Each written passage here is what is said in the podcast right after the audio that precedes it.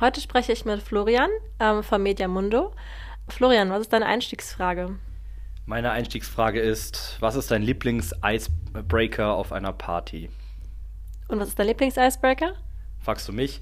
Ich würde sagen, mein Lieblings-Icebreaker ist, dass ich immer frage, weißt du eigentlich, warum es in dem Song von Eiffel 65, I'm Blue, warum da eigentlich Dabedi gesungen wird? Es kommt ja auch öfter mal vor, dass der Song gespielt wird oder dass das eine 90er-Party oder Trash-Party ist. Und dann erzähle ich immer die Geschichte, dass das DJ Bärchen Eiffel 65 diesen sehr anspruchsvollen Song auf Englisch komponiert hat. Und eigentlich sollte es heißen, If I was green, I would die. Das war den Herren aber zu anstrengend auf lange Sicht auszusprechen während des Songs. Und so ist dann aus If I was green, I would die, Dabedi geworden. Das fanden sie gut, das fanden auch die Leute gut.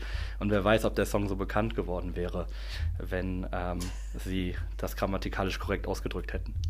Das stimmt. Ja, ich will mich auf jeden Fall daran erinnern, wenn ich das Lied zum nächsten Mal hören werde.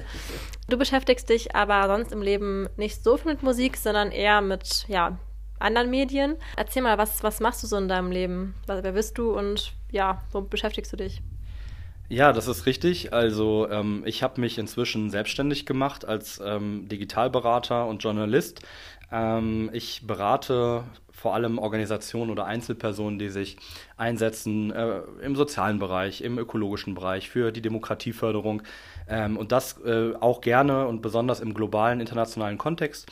Das heißt Entwicklungszusammenarbeit, internationale Zusammenarbeit, weil Öffentlichkeitsarbeit und Reichweite, jede Art von Arbeit mit digitalen Medien, die sind ganz unterschiedlich. Also es ist ein großer Unterschied, ob ich das in Deutschland mache oder ob ich das zum Beispiel in Nicaragua mache. Genau, und das mache ich freiberuflich und nebenbei habe ich auch eben Mediamundo gegründet. Und da trennen wir das ganz schön, dass wir mit Mediamundo eben Organisationen und Personen unterstützen, die genau das Gleiche tun, was ich eben gesagt habe, also die sich engagieren für ihre Gesellschaft, die aber vielleicht das Geld nicht haben, das zu tun. Und das finden wir eben sehr wichtig, dass wir genau an diese Organisationen herantreten, weil wir sehen, dass natürlich große Unternehmen das Geld haben, um Agenturen zu bezahlen für sowas.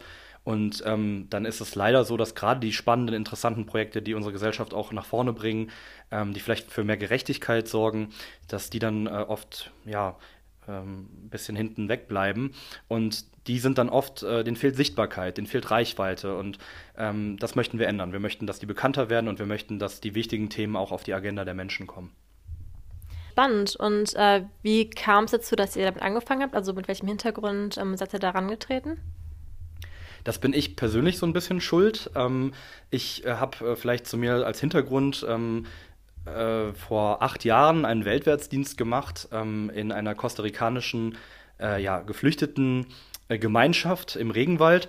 Da hat man damals über europäische Kooperativen Land gekauft und hat das den Bürgerkriegsflüchtlingen aus Nicaragua und El Salvador zur Verfügung gestellt. Und das war ein sehr, sehr spannendes und sehr komplexes und sehr forderndes Projekt. Und das war für mich so ein bisschen der Einstieg. Ich habe dann die nächsten 8 Jahre immer wieder mit NGOs, aber auch, also das heißt mit Nichtregierungsorganisationen, aber auch mit staatlichen Akteuren zusammengearbeitet, habe viel im aktivistischen Bereich gemacht, aber auch immer wieder im Journalismus und der Öffentlichkeitsarbeit. Habe aber eigentlich in Hamburg nebenbei oder theoretisch hauptamtlich Sozial- und Kulturanthropologie und Lateinamerika-Wissenschaften studiert. Daher auch dann auch mein besonderer Bezug zu Lateinamerika, aber ich habe auch in Asien unter anderem gearbeitet und in Europa viel. Und bin dann nach meinem Bachelor nach Mexiko gegangen, habe dort auch wieder für ein sehr, sehr großes Projekt in der Öffentlichkeitsarbeit gearbeitet. Und während der ganzen Zeit habe ich immer wieder viel Erfahrung gesammelt und das Gefühl gehabt, viele NGOs, viele Organisationen, da wird das Geld für Sachen ausgegeben, das hat mich sehr, sehr geärgert, für Projekte, die nicht nachhaltig sind. Da gibt es sehr starre Strukturen teilweise. Und was soll ich sagen, nach all der Zeit habe ich so einen gewissen Frust gehabt darüber, aber dachte, du kannst dich auch nicht nur darüber ärgern, du musst auch was unternehmen. Und dann war da relativ schnell der Entschluss gefasst, eben selbst eine Organisation zu gründen. Und ja, für uns war dann auch relativ schnell klar, dass wir nicht ein weiteres Umweltschutzprojekt oder ein weiteres soziales Projekt machen wollen, weil es schon so viele tolle Initiativen auf der Welt gibt. Und wir gesagt haben, aber wo ich die Erfahrung gemacht habe, wo es immer wieder dran fehlt, ist eben die Öffentlichkeitsarbeit, ist eben der Umgang, die Teilhabe mit digitalen Medien. Und wir denken, dass das sehr, sehr wichtig ist, dass wir die Leute daran, da empowern. Und so ist dann eigentlich die Idee gewachsen, dass wir unsere Fähigkeiten, unsere diversen Fähigkeiten von verschiedenen Medienprofis benutzen, um sie dann eben diesen Organisationen zur Verfügung zu stellen. Ja, das kenne ich auch selbst von vielen Menschen, die Projekte haben. So, die haben tolle Ideen, sind meistens Idealisten, aber haben dann doch relativ wenig Lust oder Zeit oder die Expertise einfach, sich dann auch komplett Medien- oder Marketingstrategie zu überlegen, damit eben Leute auch ihr Projekt kennenlernen. Ja, wie läuft das dann ab? Also die Organisationen kontaktieren euch, schreiben einen Projektantrag oder wie kann man das vorstellen? Ja, wir sind natürlich noch sehr jung und gerade im Aufbau. Wir wandeln uns gerade vom nicht eingetragenen Verein zum eingetragenen Verein und beantragen unsere Gemeinnützigkeit. Wir sind so im Köln-Bonner Raum angesiedelt, haben jetzt aber auch schon die erste Regionalgruppe in Hamburg. Und wir entwickeln gerade genau, wie du sagst, ein Konzept, in dem wir dann ein Formular wahrscheinlich haben werden, wo die Leute, wo die Organisationen sich bewerben können, weil zum jetzigen Zeitpunkt betreuen wir ja schon sehr, sehr viele Projekte und wir haben eher den Wunsch und die Idee, dass wir mehr Leute finden, die mitmachen wollen bei uns. Wir brauchen immer dringend Ehrenamtliche, die Lust haben, mit anzupacken. Wir brauchen Menschen, die medienaffin sind. Das müssen nicht die perfekten, ausgebildeten Profis sein, aber die müssen mit Motivation und Lust an die Sache rangehen und sie müssen auf jeden Fall sie dürfen keine Angst vor Medien haben und sie müssen Lust haben, sich da vielleicht ein bisschen reinzuarbeiten. Das ist für uns auch übrigens sehr, sehr schön, weil wir dadurch, das ist einfach ein absoluter Prozess. Also wir sagen nicht, wir sind perfekt, sondern wir lernen ganz viel voneinander. Ne? Also das heißt, der Graphic Designer und die Bildungsprofessionelle, die sich dann austauschen und wo man wirklich voneinander lernt. Genau. Und das ist dann eigentlich so, dass unsere Idee ist, dass sich die Organisationen bei uns bewerben können und sagen können, hey, das ist unser Projekt. Und hier brauchen wir Hilfe, da und da brennt's und dann werden wir einen sehr strengen Auswahlprozess durchmachen, wo wir uns ganz genau anschauen, haben die Organisationen zum Beispiel ein gewisses Budget, ein Kapital auch, um vielleicht auch gewisse Leistungen bezahlen zu können, weil wir dann immer das Prinzip der Solidarfinanzierung ansetzen wollen, wo wir sagen, wer das Geld hat, der soll sich dann auch eben entsprechend beteiligen, denn dieses Geld, was wir dann einnehmen, kann sofort wieder verwendet werden für unsere anderen starken Projekte, dass sich das refinanziert. Und ansonsten machen wir das echt in unserer Freizeit, dass wir wirklich sagen, okay, ehrenamtlich, wenn wir irgendwie können, wenn wir die Zeit haben, wenn wir die richtigen Leute haben, dann unterstützen wir sofort und konkret. Das heißt, ihr habt dann quasi Mediengestalter, Journalismusexperten, einfach einen Pool an verschiedenen Menschen, die aus Berufsgruppen und so weiter kommen und Medien arbeiten. Und die fragt ihr dann gezielt an, wenn jemand ein Logo braucht, eine Webseite oder was auch immer. Ganz genau. Also uns geht es nicht so sehr darum, dass wir nur monodirektional quasi jetzt für jede Organisation ein Logo designen. Da gibt es, glaube ich, auch andere interessante Angebote, sondern uns geht es eher darum, wirklich nachhaltig zu beraten. Unsere Zauberwörter sind da immer digitale Teilhabe bzw. digitales Empowerment. Also wir möchten eigentlich die Organisation wirklich fit machen.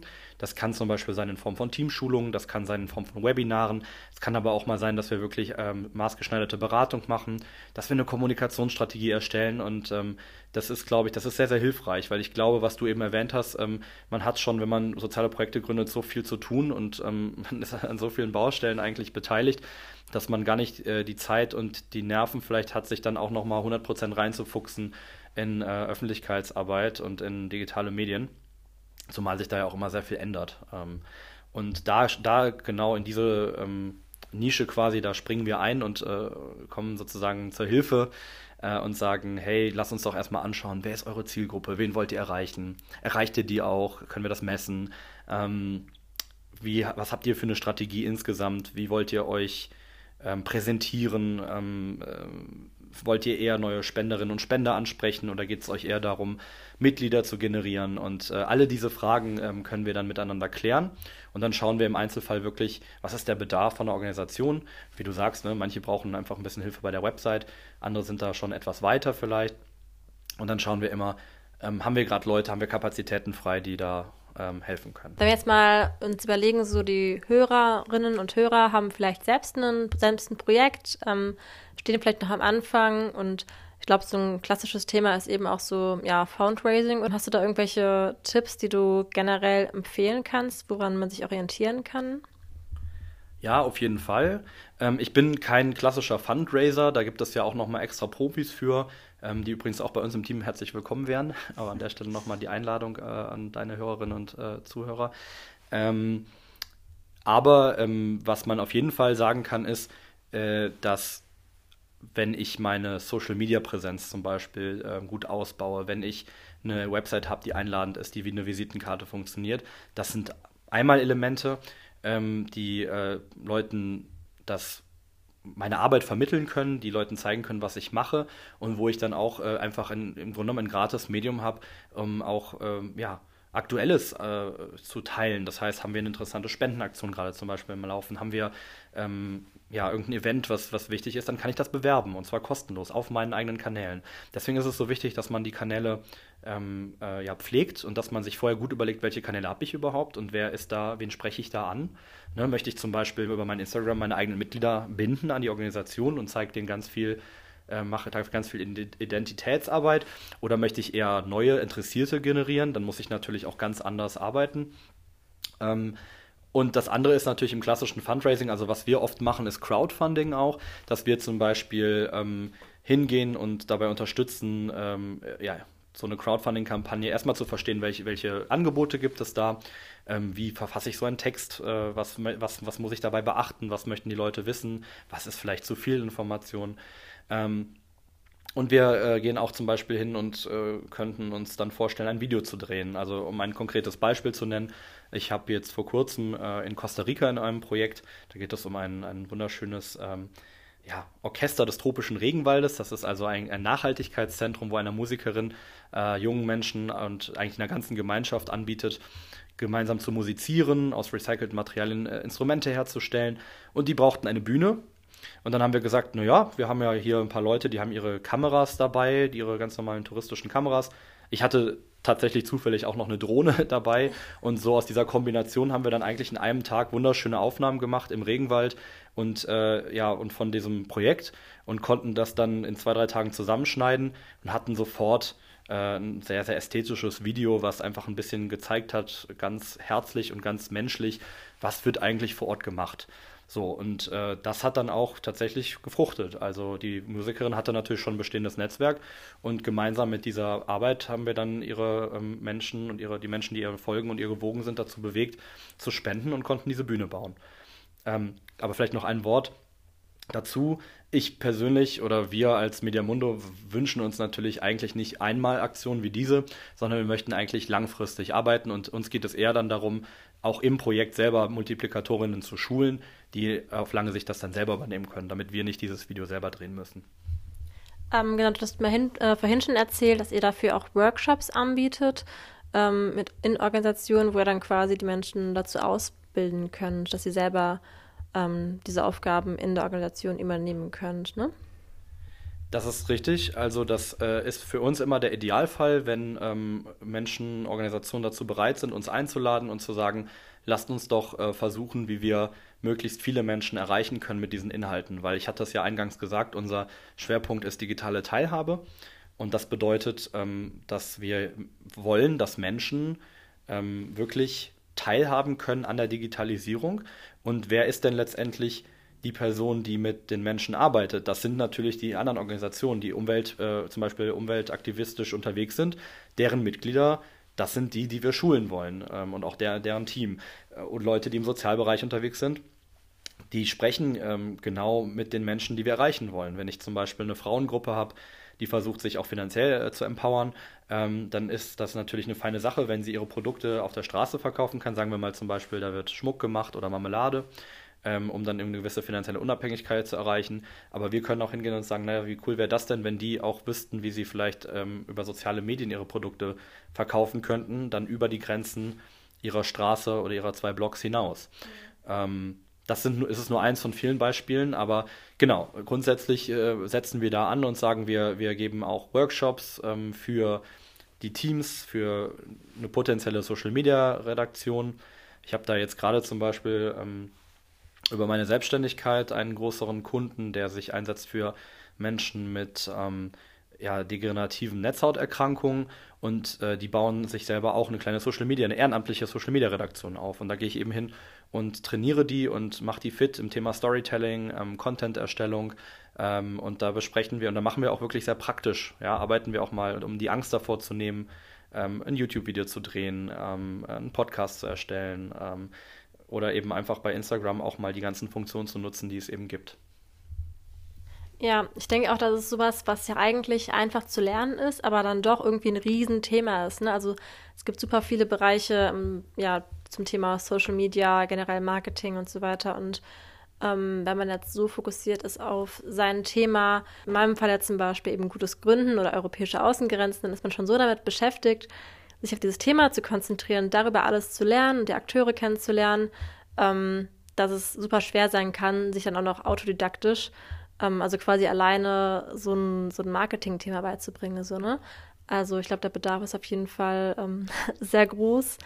Was sind dann vielleicht noch so typische Fehler, die man als in so einer Situation als NGO oder Aktivist vielleicht vermeiden kann am Anfang? So weiß ich nicht, hinsichtlich Logo, Internetauftritt, Social Media, was sind da Sachen, wo man vielleicht direkt ganz am Anfang entscheidende Steps, die man beachten sollte? Ja, da gibt es einige. Vielleicht noch mal ganz kurz zu dem, was du gerade selber auch gesagt hast davor. Da kann ich nämlich nur zustimmen, dass es ja auch einfach sehr viel Arbeit, sehr zeitintensiv ist, aber eben auch keine Hexenkunst. Und das ist auch immer, was ich versuche zu vermitteln, keine Angst davor zu haben, auch wenn das einen manchmal vielleicht überfordert. Gleichzeitig aber es trotzdem ernst nehmen, wie wichtig das auch ist, Öffentlichkeitsarbeit im Allgemeinen zu machen, digitale Medien im Allgemeinen zu integrieren in einer globalisierten, digitalisierten Welt. Und ja, was sind da so klassische Anfängerfehler? Im Grunde genommen erstmal da ein bisschen kopflos ranzugehen zum Beispiel. Also ich glaube, was jeder wirklich für sich machen kann, ist zu Hause zu sitzen, sich hinzusetzen und erstmal zu definieren, wer sind wir, was wollen wir und genau, wen sprechen wir eigentlich an mit dem, was wir machen. Und sich dann eben zu überlegen, ein Medium ist letztendlich genau das, was es auch bedeutet, nämlich ein vermittelndes. Das heißt, ich vermittle meine Botschaft an Menschen. Und was möchten diese Menschen wissen? Was möchten diese Menschen hören? Was brauchen sie von mir? Und kann ich das mit dem Medium, was ich mir dann aussuche, erreichen? Das ist das Erste, was man sich mal fragen sollte.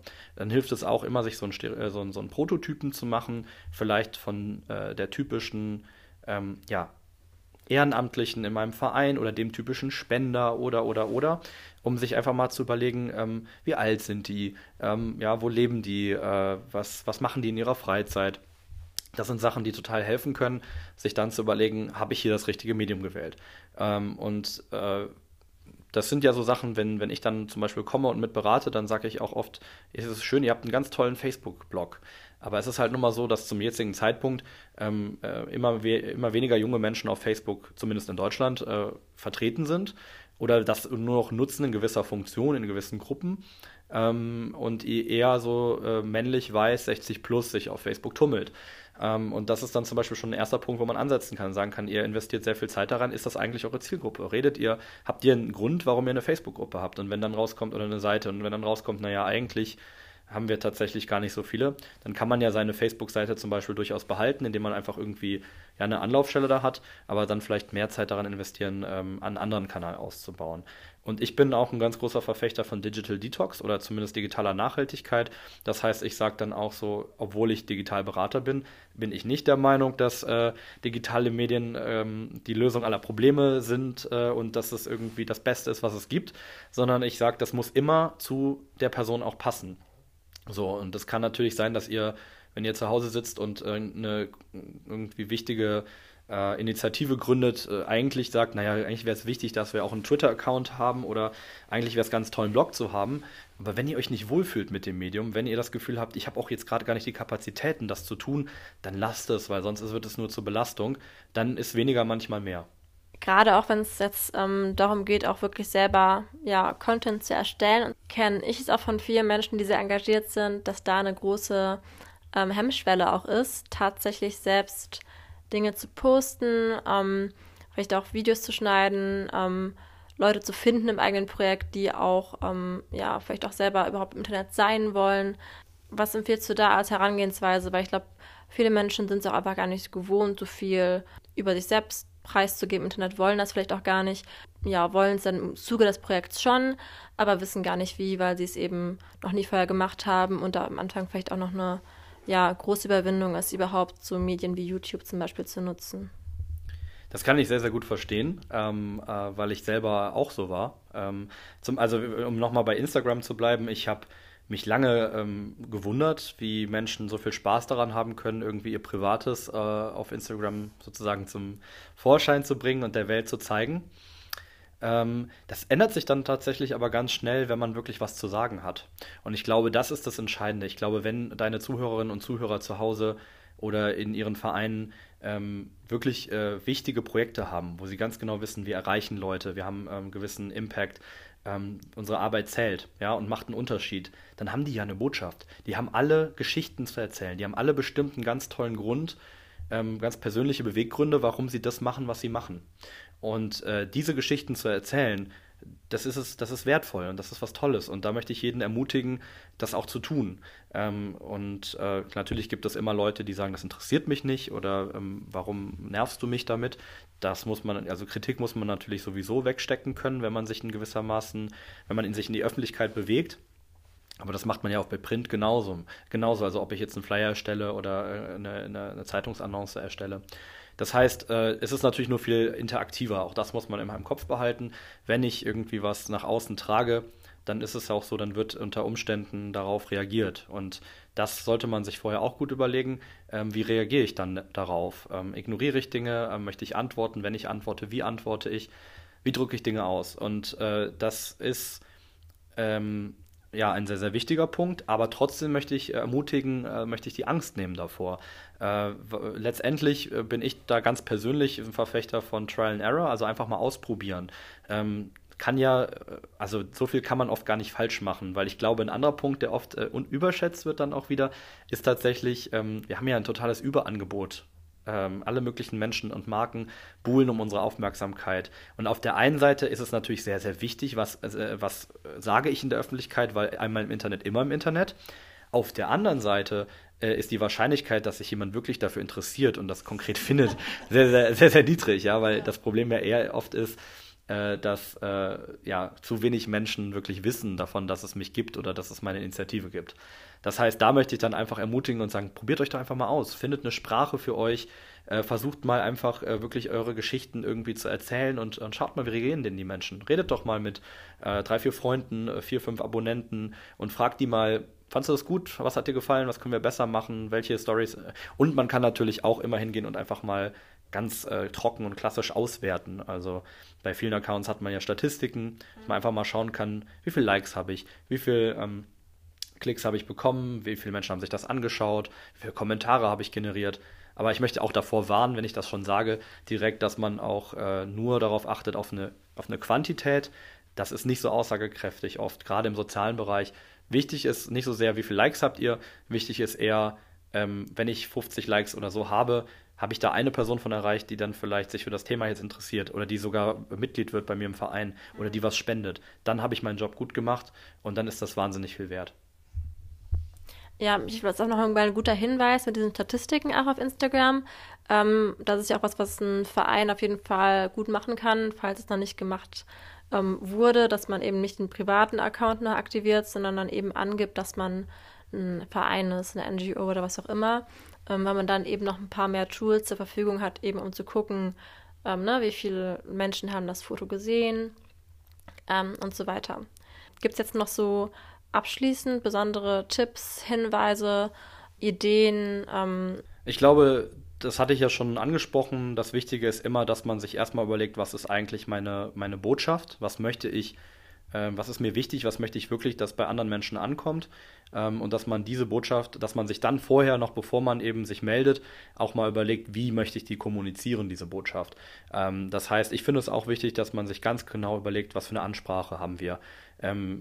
ne, habe ich, duze ich meine Follower oder meine Zuhörerinnen und Zuhörer, oder gehe ich eher hin und sieze, ne, habe ich einen sehr professionellen, neutralen, also neutralen Anführungszeichen, aber einen journalistischen Ton vielleicht, oder aber Ansprachekonzept kann auch heißen, wie rede ich über Themen? Rede ich sehr laissez-faire über Themen, locker, als würden wir einen Kaffee gemeinsam miteinander trinken, oder spreche ich über Themen eher aus so einer belehrenden Perspektive heraus? Also da könnte ich jetzt ewig so weitermachen. Ich glaube, wichtig ist einfach, dass man sich da vorher wirklich Gedanken drüber macht, und der Rest, der kommt dann quasi von ganz alleine.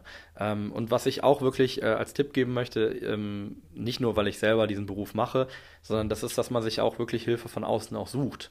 Denn es würde ja auch keiner auf die Idee kommen, seine Satzung zu schreiben, ohne mal vielleicht eine Juristin zu kontaktieren.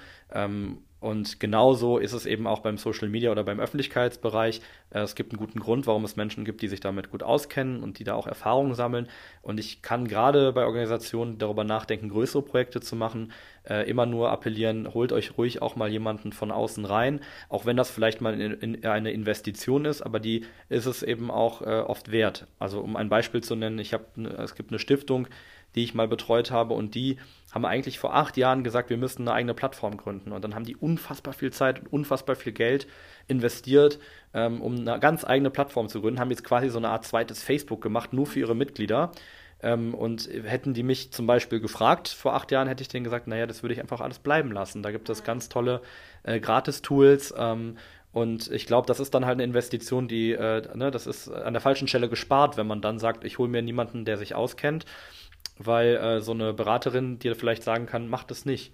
Und da sparst du ja am Ende dann eigentlich viel mehr Geld und Zeit, weil du halt einmal ordentlich eine Kommunikationsstrategie auflegst und dann weißt auch einmal, wie möchte ich in die Öffentlichkeit kommunizieren, aber auch, wie kommuniziere ich intern mit meinem Team, wie binde ich meine Mitglieder an mich, wie vernetze ich mich mit vielleicht Alumni. Alle diese Themen fallen in den Bereich. Also auch so ein Netzwerkmanagement, ne? Also wenn man Leute kennenlernt, wie man mit denen am besten Kontakt hält, Stakeholder mal wieder informieren kann und so weiter, ob man das per E-Mail macht oder per WhatsApp oder per Anruf, persönlich, ne? Es gibt ja 1000 Möglichkeiten. Ja, auf jeden Fall spannende Einblicke, denke ich. Deine NGO heißt Mediamundo, falls man die nochmal suchen möchte online. Ja, vielen Dank fürs Interview, und dann würde ich sagen, war das die Frage.